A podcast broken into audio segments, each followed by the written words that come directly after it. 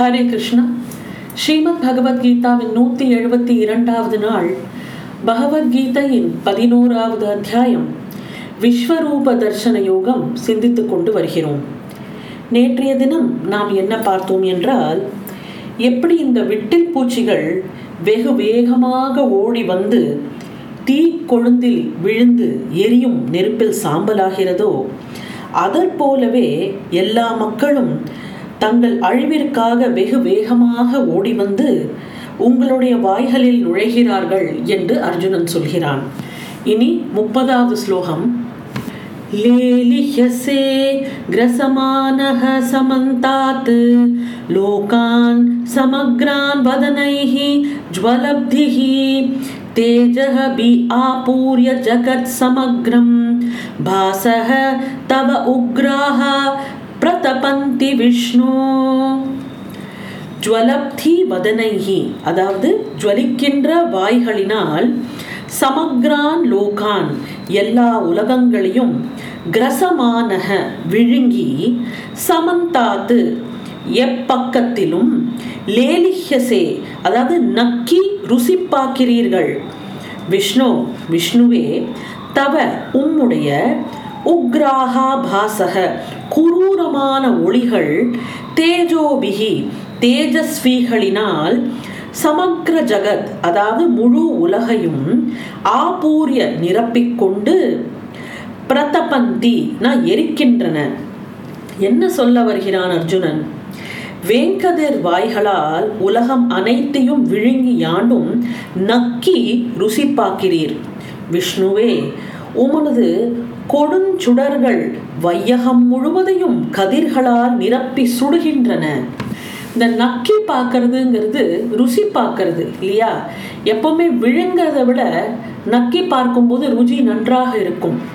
அனைத்து உலகங்களையும் தீ உமிழ்கின்ற வாய்களால் விழுங்கி கொண்டு எல்லா புறங்களிலிருந்தும் திரும்ப திரும்ப நாக்குகளால் துழாவுகிறீர்கள் விஷ்ணுவே. உங்களுடைய பயங்கரமான ஒளிகள் உலகம் முழுவதையும் மிகுந்த வெப்பத்தினால் நிரப்பி வாட்டுகின்றன. விஷ்ணு என்று சொல்லும்போது அந்த சொல்லுக்கு அர்த்தம் எங்கும் வியாபித்து இருப்பவர். அவர் மங்கள சொரூபமாக எங்கும் வியாபித்து இருப்பது போன்று ஊழித்தீயாக உக்ர சொரூபம் எடுத்து வியாபகமாவதும் உண்டு. உலகை சீர்படுத்த வேண்டிய நெருக்கடியில் அவர் அங்கனம் செய்கிறார். எப்பவுமே சாந்த சொரூபியாக இருப்பவர் இந்த உக்ர ரூபத்திலும் காட்சியளிப்பது உண்டு. இந்த உக்ர ரூபம் என்பது எப்போ வரும் என்றால், சீர்திருத்தும் போது வரும். ஆனால் அவர் போக்கை அறியாத அர்ஜுனன் என்ன விண்ணப்பிக்கிறான் என்றால், 31வது ஸ்லோகம். ஆக்யாஹி மேகோ பவானுக்ர ரூபோ நமோஸ்து தே தேவவர பிரசீத விக்யாதுமிச்சாமி பவந்தமாத்யம் நஹி பிரஜானாமி தவ பிரவ்ருத்திம். உக்ர ரூபக அப்படின்னா பயங்கரமான மூர்த்தியாகிய பவான் தாங்கள், கஹ யார், மே எனக்கு, ஆக்யாகி இயம்பவும் தயவு செய்து எனக்கு சொல்லவும், நீங்கள் யாரு என்று கேட்கிறான். தே உமக்கு, நமக வணக்கம், அஸ்து இருக்கட்டும், தேவவர தேவருக்கு தலைவா, பிரசீத அருள் புரிய வேண்டும், ஆத்யம் ஆத்யம் என்றால் முதல்வன், பவந்தம் தம்மை, விக்யாதும் அறிந்து கொள்ள, இச்சாமி இச்சிக்கிறேன் ஆசைப்படுகிறேன், ஹி ஏனென்றால், தவ உம்முடைய, பிரவருத்தி செயலை, ந பிரஜானாமி என்னால் அறிய முடியவில்லை, அறிகிறேன் இல்லை என்று பொருள். அதாவது பயங்கர மூர்த்தியாகிய தாம் யார் என்று எனக்கு இயம்பவும், உம்மை வணங்குகின்றேன், தேவர் தலைவா அருள் புரிய வேண்டும், முதல்வனாகிய தம்மை அறிந்து கொள்ள விரும்புகின்றேன், ஏனென்றால் உம் செயல் எனக்கு விளங்கவில்லை. இதான் அந்த ஸ்லோகத்துக்கு பொருள். தேவர்களில் சிறந்தவரே, பயங்கர வடிவமுள்ள நீங்கள் யார்? என்னிடம் தயவு செய்து கூறுங்கள், உங்களுக்கு நமஸ்காரம், நீங்கள் அருள் புரியுங்கள், ஆதி புருஷரான உங்களை நன்கு தெரிந்து கொள்ள விரும்புகிறேன், ஏனெனில் உங்களுடைய செயலை என்னால் புரிந்து கொள்ள முடியவில்லை. ரொம்ப சிம்பிளான மீனிங் தான் இது. அதாவது அழகு தெய்வமாக தெரியும் போது மனம் என்பது கவரப்படுகிறது. அந்த கவர்ச்சியே வணக்கம் என்று சொல்லப்படுகிறது இல்லையா? பின்பு பயங்கர சொரூபம் இன்னொரு போக்கில் உள்ளத்தை கவர்கிறது. இந்த பயங்கர சொரூபமும் அட்ராக்டிவா தான் இருக்கும். ஏனென்றால் அது நம்மளோட கவனத்தை ஈர்க்கிறது இல்லையா? அச்சமூட்டுகிற இந்த உக்ரமூர்த்தியின் அருள் பிரசாதத்தை எப்படியாவது பெற வேண்டும் என்று மனது நடுநடுங்கி விண்ணப்பிக்கிறது. அப்படி அச்சமூட்டும் தெய்வத்தின் அருளாலேயே அச்சம் வெல்லப்படுகிறது. பயங்கர மூர்த்தியோடு அங்கனம் பயந்து செய்யும் இணக்கமும் வணக்கம் என கருதப்படுகிறது. ஒரு பயந்து போய் பகவானை நாம் அணுகினால் கூட, இப்போ நிருசிம்ம அவதாரம் எடுக்கும்போது பயங்கரமான தோற்றத்துடன் பகவான் வந்தான். அப்போ பிரகலாதன் பார்த்து நடுநடுங்கி நின்றுருந்தான். அந்த நடுக்கமும் அவனது பக்தியை தான் குறிக்கிறது இல்லையா? தேவர்கள் உட்பட்ட அகிலத்துக்கும் முழு முதற் பொருள் ஈசன் என்பது அர்ஜுனனுக்கு பிரத்யக்ஷம். ஆனால் அதனாலேயே அவன் அவரை முழுவதும் அறிந்து கொண்டவன் அல்லன். ஒரு மனிதனும் அவனது செயலும் தொடர்ந்து சம்பந்தப்பட்டவைகள். செயலை கொண்டு மனிதனை அறியலாம், செயலை கொண்டு கடவுளை ஒருவாறு அறியலாம். அர்ஜுனன் விரும்புவதும் அதுவே. பகவானது கிருத்தியங்களை கொண்டு பகவானது மகிமைகளை அறிய அவன் ஆசைப்படுகிறான். அந்த விருப்பத்தையும் அவன் பகவானிடம் அஞ்சி ஒரு விண்ணப்பமாக வைக்கிறான். அதற்கு பகவான் என்ன விடை கொடுக்கிறார் என்பதை நாம் பார்ப்போம். 32வது ஸ்லோகத்தில் இருந்து 34வது ஸ்லோகம் வரைக்கும் பகவான் பேசுகிறார். ஸ்ரீ பகவானுவாச காலோஸ்மி லோகக்ஷயக்ருத் பிரவ்ருதஹ லோகான் சமாஹர்த்துமிஹ பிரவ்ருதஹ ரிதே அபி த்வாம் ந பவிஷ்யந்தி சர்வே யே அவஸ்திதாஹ பிரத்யினீகேஷு யோதாஹ. ஸ்ரீ பகவான் உவாச்ச, அதாவது பகவான் சொன்னது, லோகக்ஷய கிருத்து அப்படின்னா உலகங்களை அழிக்கின்ற, பிரவ்ருதஹ காலஹ பெரும் வல்லமை உடைய காலமாக அஸ்மி இருக்கிறேன், லோகான் லோகங்களை சமாஹர்த்தும் அதாவது சம்ஹாரம் செய்ய வேண்டி, இஹ இங்கே, பிரவ்ருத்தஹ தலைப்பட்டிருக்கிறேன், துவாம் நீ, ரித்தே அபி அதாவது இல்லாமலும், பிரத்யினீகேஷு அதாவது எதிர்த்துள்ள சேனைகளில், ஏ யோதாகா எந்த போர் வீரர்கள், அவஸ்திதாக அணிவகுத்து நிற்கிறார்களோ, சர்வே அவர்கள் எல்லாரும், ந பவிஷ்யந்தி வாழமாட்டார்கள் என்று பகவான் சொல்கிறார். இந்த உலகங்களை அழிக்க வல்ல காலம், நான் உலகங்களை சம்ஹரிக்கிறதுக்காக தான் நான் தலைப்பட்டிருக்கிறேன். நீ போரினின்று பின்வாங்கினாலும் எதிர்த்துள்ள சேனைகளில் அணிவகுத்து நிற்கும் போர் வீரர்கள் எல்லாரும் வாழ மாட்டார்கள் என்று பகவான் சொல்கிறார். உலகங்கள் அனைத்தையும் அழிக்கின்ற பெருகி வளர்ந்துள்ள மகா காலமாக நான் இருக்கிறேன். இப்பொழுது உலகங்கள் எல்லாவற்றையும் சம்ஹாரம் செய்வதற்கு முனைந்திருக்கிறேன். எந்த போர் வீரர்கள் எதிர்ப்படைகளில் இருக்கிறார்களோ அவர்கள் எல்லாரும் நீ போர் புரியாமல் இருப்பினும் இருக்க போவதில்லை. அதாவது இவர்கள் எல்லாரும் போரில் அழிந்தே போவார்கள். எப்படி ஒரு எம்ஃபாட்டிக் டிக்ளரேஷன் இங்க பகவானால் சொல்லப்பட்டிருக்குன்னு நம்ம கவனிக்கணும். அதாவது நம்ம நம்ம மனசுல என்னெல்லாமோ கோட்டை கட்டிகிட்டே இருக்கோம். ஆனால் நம்ம விருப்பத்துப்படி எதுவுமே நடக்கிறது இல்லை. எது நடந்தாலும் அது பகவானின் விருப்பப்படி தான் நடக்க போகிறது. அப்போது நம்ம விருப்பமும் பகவானின் விருப்பமும் ஒரே மாதிரி இருந்து விட்டால் எப்படி இருக்கும்? அதாவது நாம் பகவானின் விருப்பம் என்னவோ என் விருப்பமும் அதுவே அப்படிங்கிற ஒரு சங்கல்பம் நம்ம எடுத்துட்டோம்னா, அப்போ எது நடந்தாலும் நம்ம விருப்பத்துக்கு ஏற்றாற்போல் நடக்கிற மாதிரி தானே. ஸோ இதை நம்ம யோசித்து பார்க்க வேண்டும். நீ யார் என்ற கேள்விக்கு நான் வல்லமை வாய்ந்த காலன் என்று பகவான் விடை கொடுக்கிறார். பகவானுக்கு அமைந்த பல விளக்கங்களுள் அவர் மகாகாலன் என்பதும் ஒன்று. அதான் மகாகால், உஜ்ஜைன்ல மகாகால்னு சொல்வது உண்டு, காசியில் அவர் மகாகால். இந்த கால் பைரவ் என்பதும் காலன் என்றுதான் பொருள். காலம் முன்னும் பின்னும் அகண்டாகாரத்தில் விரிந்து ஓடுகிறது. செயல்களுக்கு இடையில் உள்ள இடையீடாகவும் அது நமக்கு தோன்றுகிறது. பிறகு செயல்களுக்கே அது அளவாகிறது. பாக்கி 4 பூதங்களையும் ஆகாசம் தன்பால் அடக்கி வைத்திருப்பது போல காலமானது செயல்கள் யாவையும் தன்பால் அடக்கி வைத்திருக்கிறது. அதனால் அது எல்லாம் வல்லது. மலையுச்சிக்கு போக போக சமவெளியில் உள்ள அந்த மேடு பள்ளங்கள் எல்லாம் ஒரே வெளியாய்தான் நமக்கு தெரியும். காலத்தை அகண்டாகார காட்சியில் காணும் இடத்தில் அண்டங்கள் கிருத்தியங்கள் எல்லாம் அதில் விழுந்து மறைகின்றன. நிகழ்கின்ற அனைத்தும் என்றென்றும் அளந்து கொண்டிருக்கிற காலமே பகவத் சுரூபமாக மாறுகிறது. உம் செயல் யாது, உன்னோட வேலை என்ன அப்படின்னு அர்ஜுனன் கேட்கறதுக்கு பகவான் என்ன விடை கொடுக்கிறார்? அதாவது, உலக மக்களையும் எடுத்து விழுங்குவது தம் பிரவிற்த்தி என்று பகவான் சொல்கிறார். தோன்றியவைகள் எல்லாமே சிறிது சிறிதாக அவர் சதா விழுங்கி கொண்டுதான் இருக்கிறார் இல்லையா? தோன்றுவது எல்லாம் மறைந்து கொண்டே இருக்கிறது. அப்பப்போ பெருவாரியாக சில வேலைகளில் விழுங்க வேண்டிய அவசியம் இருக்கிறது.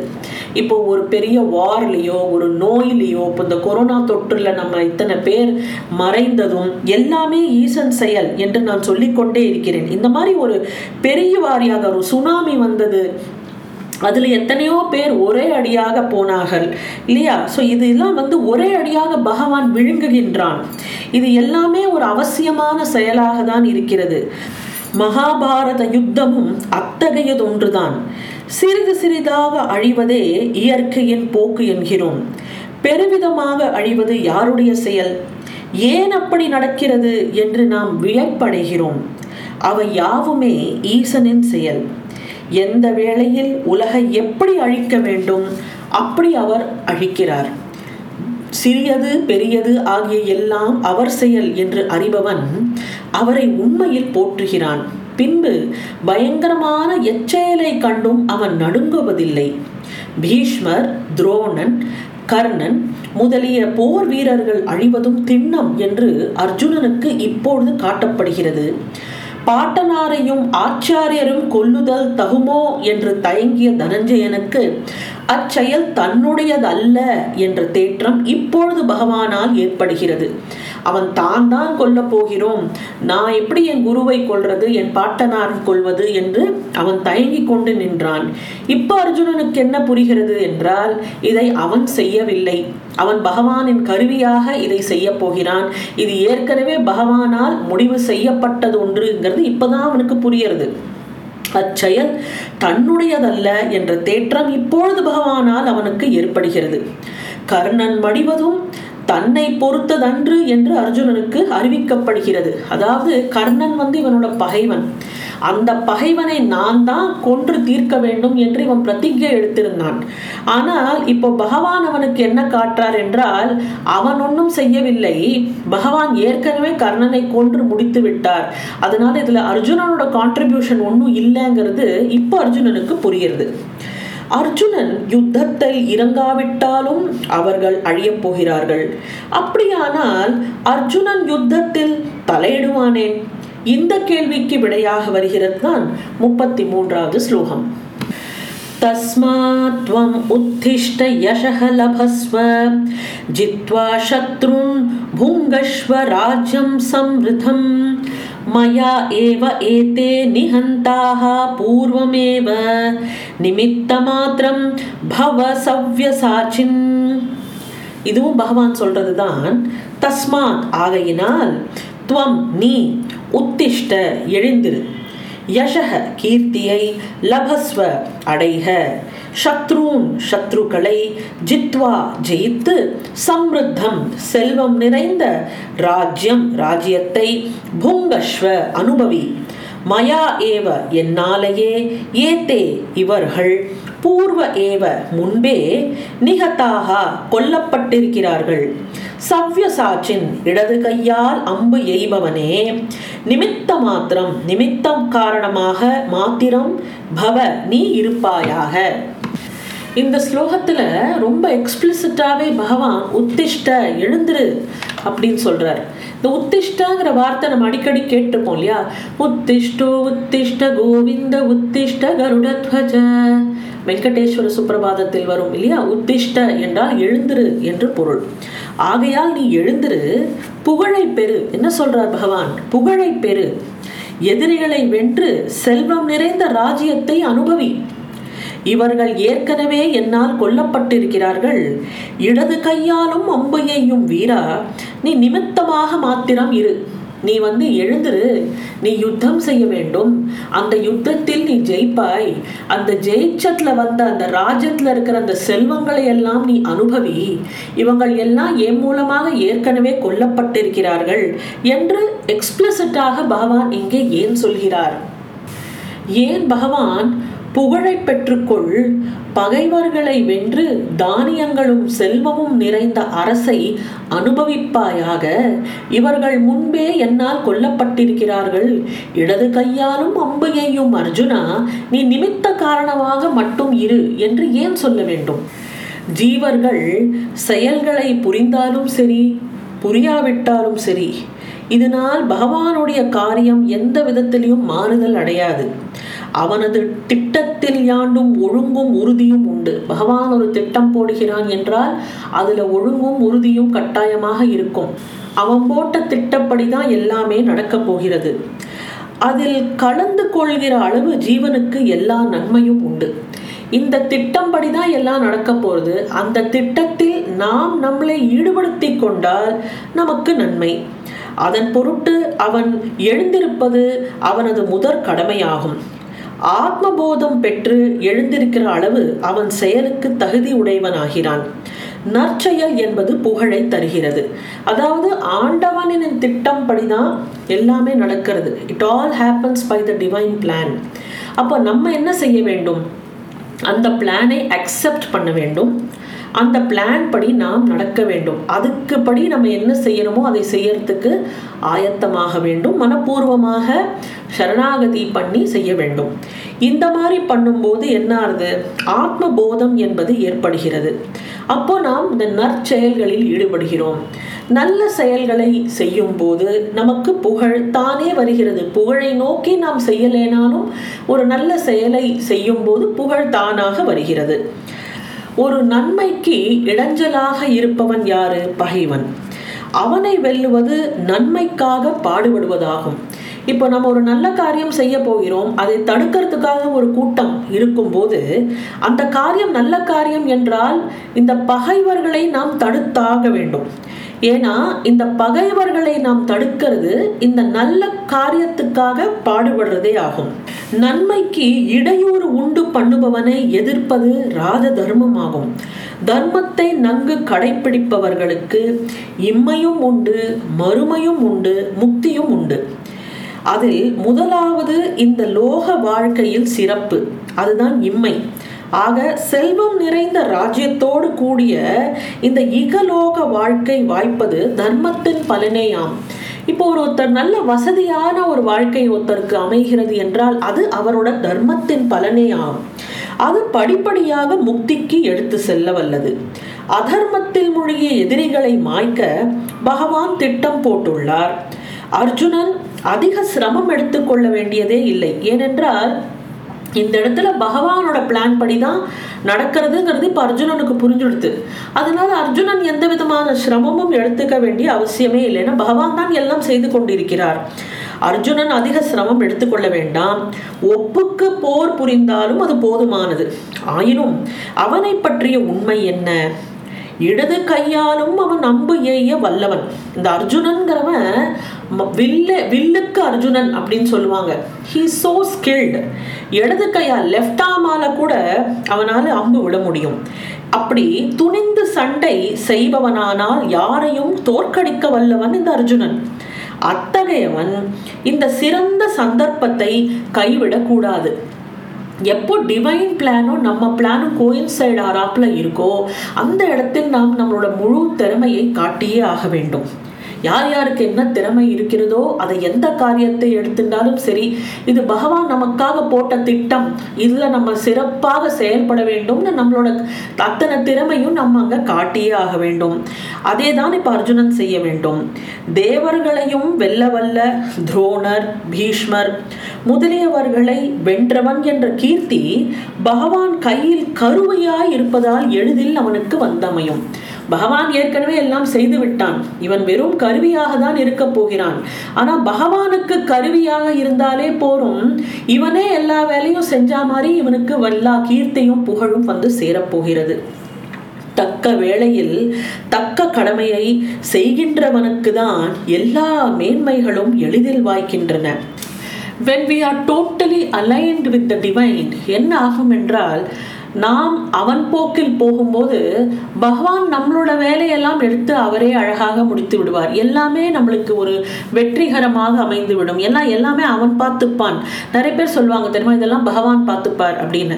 அப்படின்னா என்ன அர்த்தம் என்றால், they are totally aligned with the divine force ன்னு அர்த்தம். அவ்வளோ நம்பிக்கை, அவ்வளோ சரணாகதி பண்ணினத்தினால் அந்த நம்பிக்கையில எல்லாம் பகவான் பார்த்துப்பான், பகவான் நமக்கு எது கொடுத்தாலும் I am okay to accept it அப்படிங்கிற ஒரு மனப்பான்மை வரும்போது we are aligned with the divine force, அப்போ நம்மளுக்கு எல்லாமே நல்லதே தான் வந்து அமையும். தான் கண்ட காட்சி மனோ கற்பிதமோ என்ற ஐயமும், யாரெல்லாம் உண்மையாகவே மடியப் போகிறார்கள் என்ற ஐயமும் அர்ஜுனனுக்கு வரலாம். அவைகளை நீக்குவதற்கு பகவான் மேலும் சொல்கிறார். 34வது ஸ்லோகம். துரோணம் ச பீஷ்மம் ச ஜயத்ரதம் ச கர்ண ததா அன்யான் அபி யூத வீரான் மயா ஹந்தான் த்வம் ஜஹிமா வ்யதிஷ்டாஹ யுத்யஸ்வ ஜேதாசி ரணே சபத்னான். அதாவது மயா என்னால், ஹதான் கொல்லப்பட்டிருக்கின்ற, துரோணம் துரோணரையும், பீஷ்மம் பீஷ்மரையும், ஜெயத்ரதம் ச ஜெயத்ரதனையும், கர்ணம் கர்ணனையும், ததா அப்படியே, அந்யான் மற்ற, யோத வீரான் அப்பி அதாவது யுத்த வீரர்களையும், துவாம் நீ, ஜஹி குல், மா யதிஷ்டாஹ அஞ்சி வருந்தாதே, ரணே யுத்தத்தில், சபத்நான் எதிரிகளை, ஜேதாசி ஜெயிப்பாய், யுத்தஸ்வ போர் புரி என்று பகவான் சொல்கிறார். என்னால் கொலையுண்ட துரோணரையும் பீஷ்மரையும் ஜெயத்ரதனையும் கர்ணனையும் அங்கனம் மற்ற போர் வீரர்களையும் நீ என் கருவியாய் இருந்து கொல், அஞ்சி வருந்தாதே, போரில் பகைவரை வெல்லுவாய், போர் புரி. அதாவது before Arjuna is facing the war, இங்க பகவான் என்ன நடக்க போறதுங்கிற முடிவே சொல்லிட்டார். துரோணன், கர்ணன், பீஷ்மர், மற்ற ஜெயத்ரதன் எத்தனையோ விதமான அந்த வீரர்கள் எல்லாம் என்னால் ஏற்கனவே கொல்லப்பட்டவர்கள், அதனால நீ அஞ்சி வருந்த வேண்டாம், போர் புரி என்று சொல்ற இடம் இது. துரோணரையும் பீஷ்மரையும் ஜெயத்ரதனையும் கர்ணனையும் அவ்வாறே என்னால் கொல்லப்பட்ட இன்னும் மற்ற அநேக போர் வீரர்களையும் நீ கொல்வாயாக, பயப்படாதே, போரில் எதிரிகளை ஐயமின்றி வென்று விடுவாய், ஆகவே போர் புரிவாயாக. துரோணரையும் பீஷ்மரையும் கொல்லுவது தர்மத்துக்கு முரண்பட்டது என்பது ஏற்கனவே புகட்டப்பட்டது இல்லையா? இனி அவர்களை கொல்ல முடியுமா என்ற ஐயம் எழுகிறது. ஏனென்றால் துரோணர் என்பவர் தெய்வீக அஸ்திர சஸ்திரங்களை எல்லாம் உடையவர். மேலும் அவர் ஒரு குரு. எப்படி ஒரு குருவை கொல்வது? இரண்டாவது, பீஷ்மருக்கோ அவர் விரும்பினாலே ஒழிய மரணம் வராது, அப்பேற்பட்ட ஒரு வரம் வைத்திருக்கிறார். இதுவரையில் அவரை யாராலும் வெல்ல முடியலை, யாருமே அவரை வென்றது கிடையாது. அப்போ ஜெயத்ரதனுக்கும் அவனோட தலையை யார் பூமியில் வீழ்த்துகிறானோ அவனுடைய தலை வெடித்து பூமியில் விழும்படி ஜெயத்ரதனோட தந்தை கடும் தவம் புரிகிறார். ஆக அதுவும் கஷ்டத்துக்கு ஏதுவான ஒரு யுத்தம்தான். இனி கர்ணன் விஷயமும் அப்படியே தான் இருக்கிறது. அவன் இந்திரனிடத்திலிருந்து சக்தி எனும் ஆயுதத்தை பெற்றிருந்தான். கர்ணன் அதை யார் மீது பிரயோகித்தாலும் அது வீண் போகாது. அர்ஜுனனை கொல்வதற்கென்றே அவன் அதை ஆயத்தப்படுத்தி வைத்திருக்கிறான். இந்த நெருக்கடிகளை எல்லாம் நினைத்து அர்ஜுனன் அஞ்சி வருந்துவது என்பது இயல்பு இல்லையா? ஆனால் பகவானோ அவர்களை அப்படியே துடைக்க திருவுள்ளம் கொண்டிருக்கிறார். பகவான் என்ன டிசைட் பண்ணியிருக்கிறார்? He has to simply wipe off Bhishma, Drona, Karna, Jayadrathan.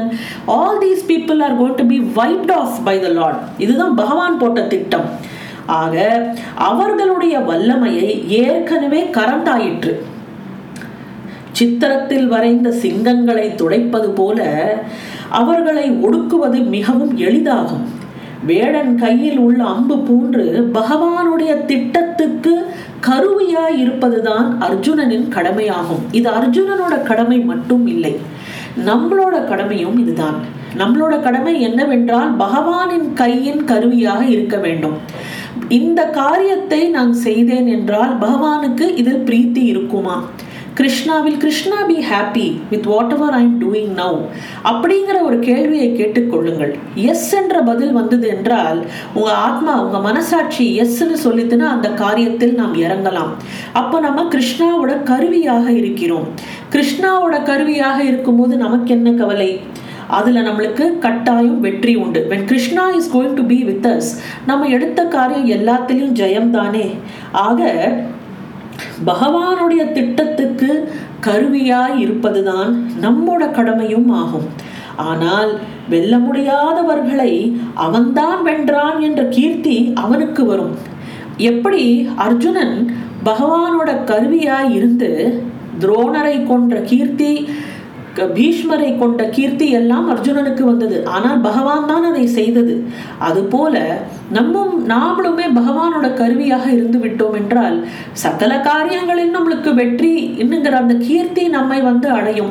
ஆனால் நம்மளுக்கு தெரியும் அதை செஞ்சவங்க நம்ம கிடையாது, நமக்கு மேல இருக்கிற அந்த பகவான் தான் இதை செய்து கொண்டிருக்கிறார் என்பது நமக்கு நன்றாக புரியும்.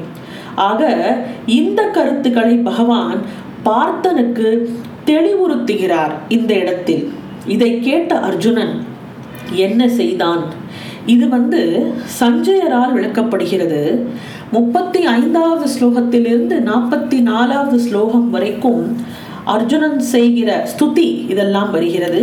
இதை நாம் மேலும் நாளை பார்ப்போம். பகவத்கீதையின் 173வது நாளான நாளை உங்களை சந்திக்கின்றேன். நன்றி, வணக்கம்.